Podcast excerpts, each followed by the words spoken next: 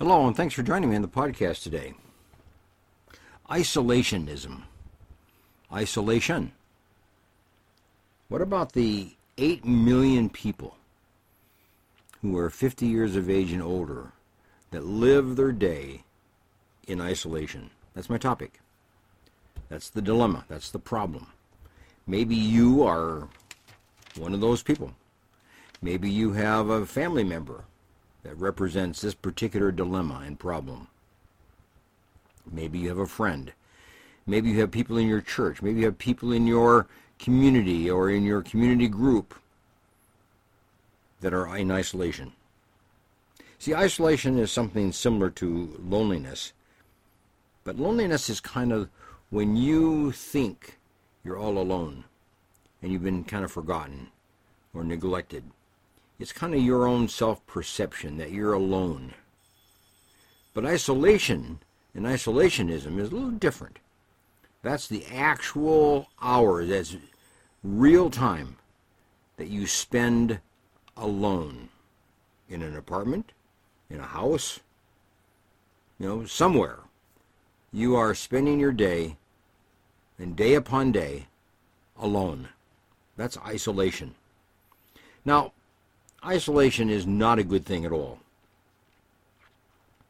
You know, when we are emotionally disconnected from our friends, from our family, we pay a price for that. You know, we become more depressed. We become more anxious and nervous. We don't know what the future is going to be like or what this will lead to. We become more physically sick. Isolationism, years of isolation, months of isolation, breaks down the body. Sickness results. It's not a good thing for one's physical health. One research study showed that if you are isolated and have poor health as a result of that, it's like smoking 15 cigarettes a day. That's the general effect on health, both by smoking 15 cigarettes a day as well as being in a place of isolation day upon day upon day. So it's not a good uh, activity, it's not a good behavior, it's not a good place to be.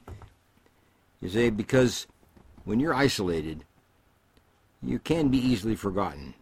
Your family gets busy, active, they do other things, and they kind of basically forget about you until you say something or until something happens that brings you to their attention once again. You know, many, many years ago, this goes back into the 50s, we did some research studies in what we call sensory deprivation. We put people in chambers, we put people in caves, we put people in various uh, places where they could not hear, they could not see anything. In other words, pitch black, totally silent.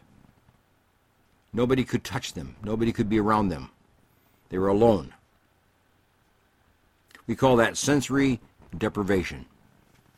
So, what happened to these people? Well, they become mentally ill, actually. They become very depressed. They become very discouraged. They become very upset, become very anxious, very nervous, and withdrew.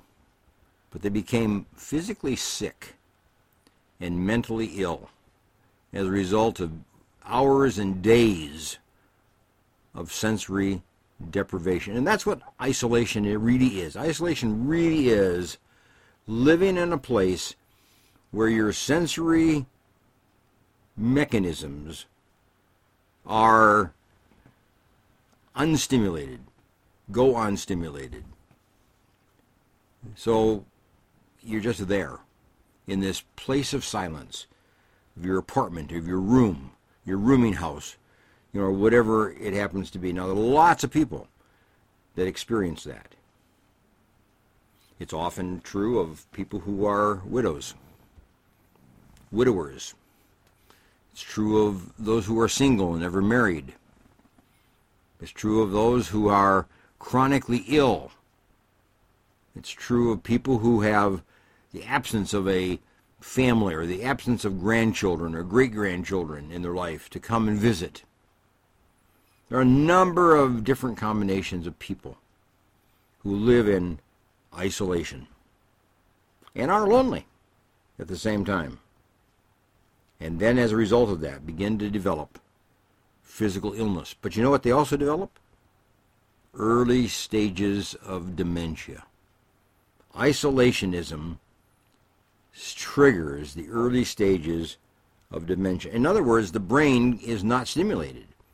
The brain is not aroused in the course of the day and not challenged and not led into problem solving tasks or uh, music or uh, physical exercise or whatever it might be. The brain in isolation is just dormant for so many people. And when that's the case, it's like anything else. If you don't use it, you lose it. And that's what dementia is all about. If you don't use your brain properly and actively, and in a challenging kind of way, it's easy then to move on into the development of dementia. If you don't use it, you lose it. Now, isolation can be addressed. Families need to take responsibility here. You know, one family member calls on Monday, one member calls on Tuesday, one family member calls on Wednesday, and so on throughout the course of the week, and then you repeat it again. Or you elicit friends who call you, you know, on a regular basis. Maybe five or seven friends, and they just rotate. One friend a day calls you for five or ten minutes. Several years ago, I met a gentleman who had a very severe accident and became brain injured and was not able to work, but he was able to function. He stayed at home all day long, and in a sense, he was isolated. But he came up with a plan. He came up with a scheme, which not only worked for him, it worked for lots of people. What he did every day, starting at 8 o'clock in the morning, just like a workday, he called somebody. And then at 8.10, he called somebody else. At 8.20, he called somebody else. At 8.30, he called somebody else. At 8.40, he called somebody else. And he did that until he worked through his list of people. And when I talked to him, he had a list of 50 people that he called every day on schedule. Now, he would call and he'd pray with them, he'd talk to them, he'd listen to them, he'd challenge them, maybe give them an idea, maybe give them a verse or a, a kind of a quote for the day. Then he'd hang up and he'd move on to the next one and then the next one. Now, it helped him, it challenged him in his brain development, which was injured in an accident, but it helped all these people tremendously. And he would get notes and he would get thank yous from family members for what he would do for their loved one and how he stimulated them and aroused them and gave them hope and gave them encouragement and gave them something to live for. And people began to sit by their telephone at 8:20 because he was going to call at 8:20. Or they would sit by their phone at 10:15 or 10 10 minutes after 10 or whatever it was. And he'd call at that time and they'd be right there to listen. They anticipated it and it became a relationship. It became a bond, a bonded relationship between these people. So he eliminated his isolationism, and he eliminated the isolation of 50 people. It was an interesting little study.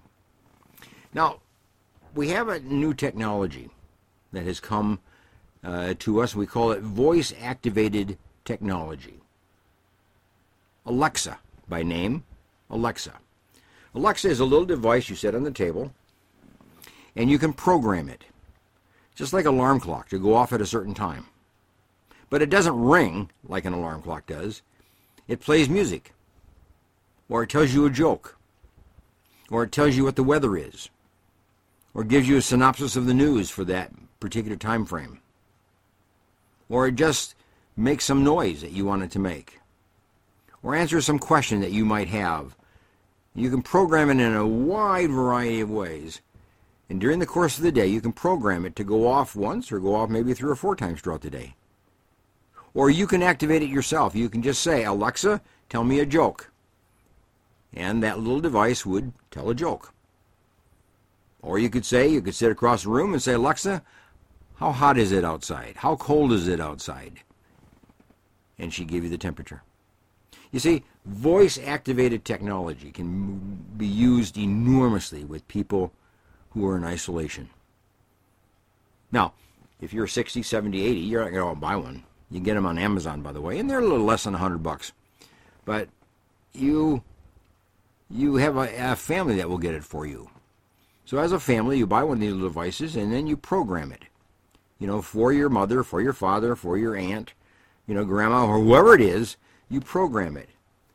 And then maybe you change that program the next day or the, the next week. And then you know that this person in your love in your family, this loved one, is having some stimulation during the course of the day in your absence. Now you can call and you can do things yourself, that's true. But Alexa can be of great help to people who need a little bit of encouragement during their isolation, a little bit of stimulation rather than just isolation. So think about it. If you have a loved one, buy them an Alexa. Play with it. Get it to work. Get it to stimulate the mind and the thinking of your loved one who otherwise is sitting there all alone all day or all morning or all afternoon or whatever it is. So it's the Amazon Smart, Smart Speaker. And interestingly, the AARP Foundation has a little study going on. They've selected a couple nursing homes in the Baltimore area in Washington. And they're using it in like in 170 different apartments of people who are living alone. And they're using it as a way of stimulating the mind and the brain of 170 different residents who otherwise would just sit there all by themselves, all alone. And now they're beginning to follow them up and see what the intellectual activity is of that particular person, what the uh, health level is of that particular person. And if we can stave off dementia, and some people have indicated that if you're not alone, if you break your isolationism, you save yourself four years of dementia, four years of Alzheimer's. In other words, you live a healthy way for four more years than you would otherwise. So, anyway, Alexa, maybe she's the answer to your problem or to your situation with somebody you love. And maybe you can help them uh, enrich their life, stimulate their life, stimulate their brain, stimulate their thinking, and give them better health and give them better functioning on a day to day just by using voice activated technology. Okay? Anyway, thanks for joining me today, and uh, this is a very important topic. If you don't get the, uh, Alexa, if you don't get that, do something to break the isolationism in your life and to break the isolationism in the life of the people you love, particularly older people. Don't let them live a day to day basis in isolation. Loneliness is not good. Isolation is worse. So make sure you, as a family member, take that on as a responsibility and be creative in the way that you do it. Bye for now.